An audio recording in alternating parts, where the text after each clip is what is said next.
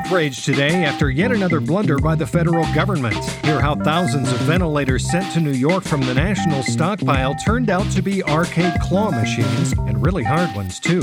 And later, even more tragic news in the face of the pandemic. A new study has found that coronavirus is affecting you, the listener, most of all. We have the latest on just how bad everyone feels for you, you poor thing. From The Onion and Onion Public Radio, I'm Leslie Price, and this is The Topical. At this point, it probably goes without saying, but don't go anywhere.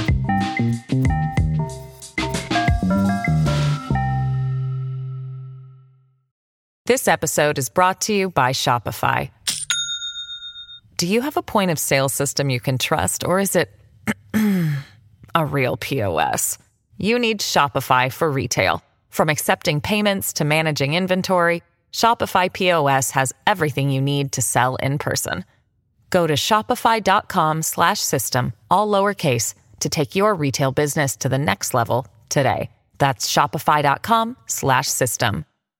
New York has become an epicenter of the coronavirus pandemic, and with medical equipment in short supply, critics are now questioning the federal government's handling of the crisis after thousands of stockpiled ventilators sent to New York hospitals turned out to be claw machines, and really hard ones at that. For more, I'm joined by OPR's Rebecca Neal reporting from Manhattan. Rebecca, this sounds serious. It certainly is, Leslie. Ventilators are desperately needed here, and the Trump administration had promised 4,000 of them to medical facilities in the New York metro area. Instead, when the shipments arrived, they were revealed to be toy cranes. That is obviously an enormous oversight, but tell me, were at least some of these Carnival Claw games those candy ones where you get to keep trying until you win? I'm sorry to report they were not, Leslie. And what's worse, most of these machines cost a dollar per play. Wow, that's troubling to say the least. How are the medical professionals responding? Well, to be candid, Leslie, they're very frustrated with the Trump administration for this blunder. I spoke with Dr. Michelle Greiner, deputy director of Bellevue Hospital. Here's what she had to say We're stretched incredibly thin as it is, dealing with more patients than we can handle, with more coming in all the time.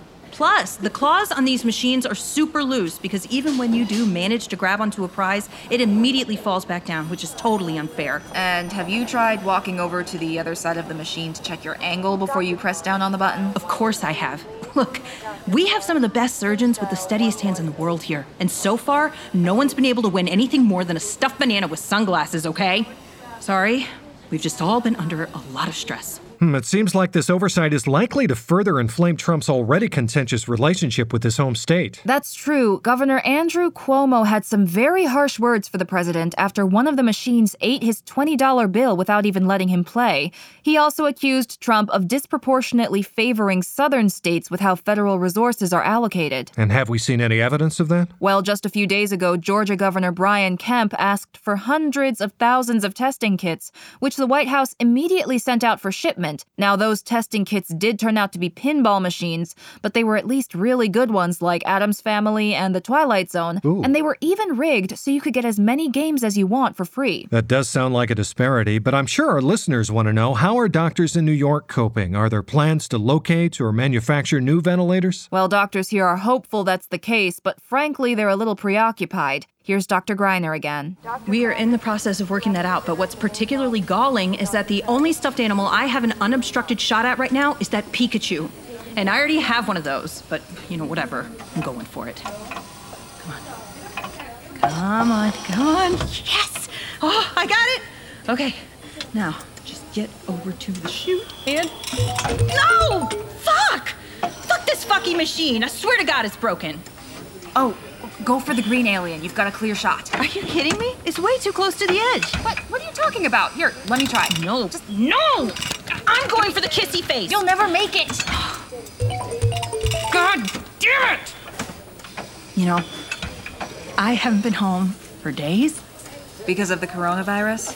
The what? Well, we're all pulling for the brave men and women serving in this time of crisis. Tell me, Rebecca, have any of them tried reaching their arm up through the slot and trying to grab a prize that way? Well, no, Leslie, that would be cheating. And these doctors took an oath. Very true. Thank you, Rebecca. That's OPR's Rebecca Neal.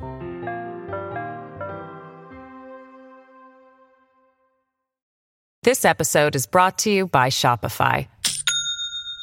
Do you have a point of sale system you can trust, or is it a real POS?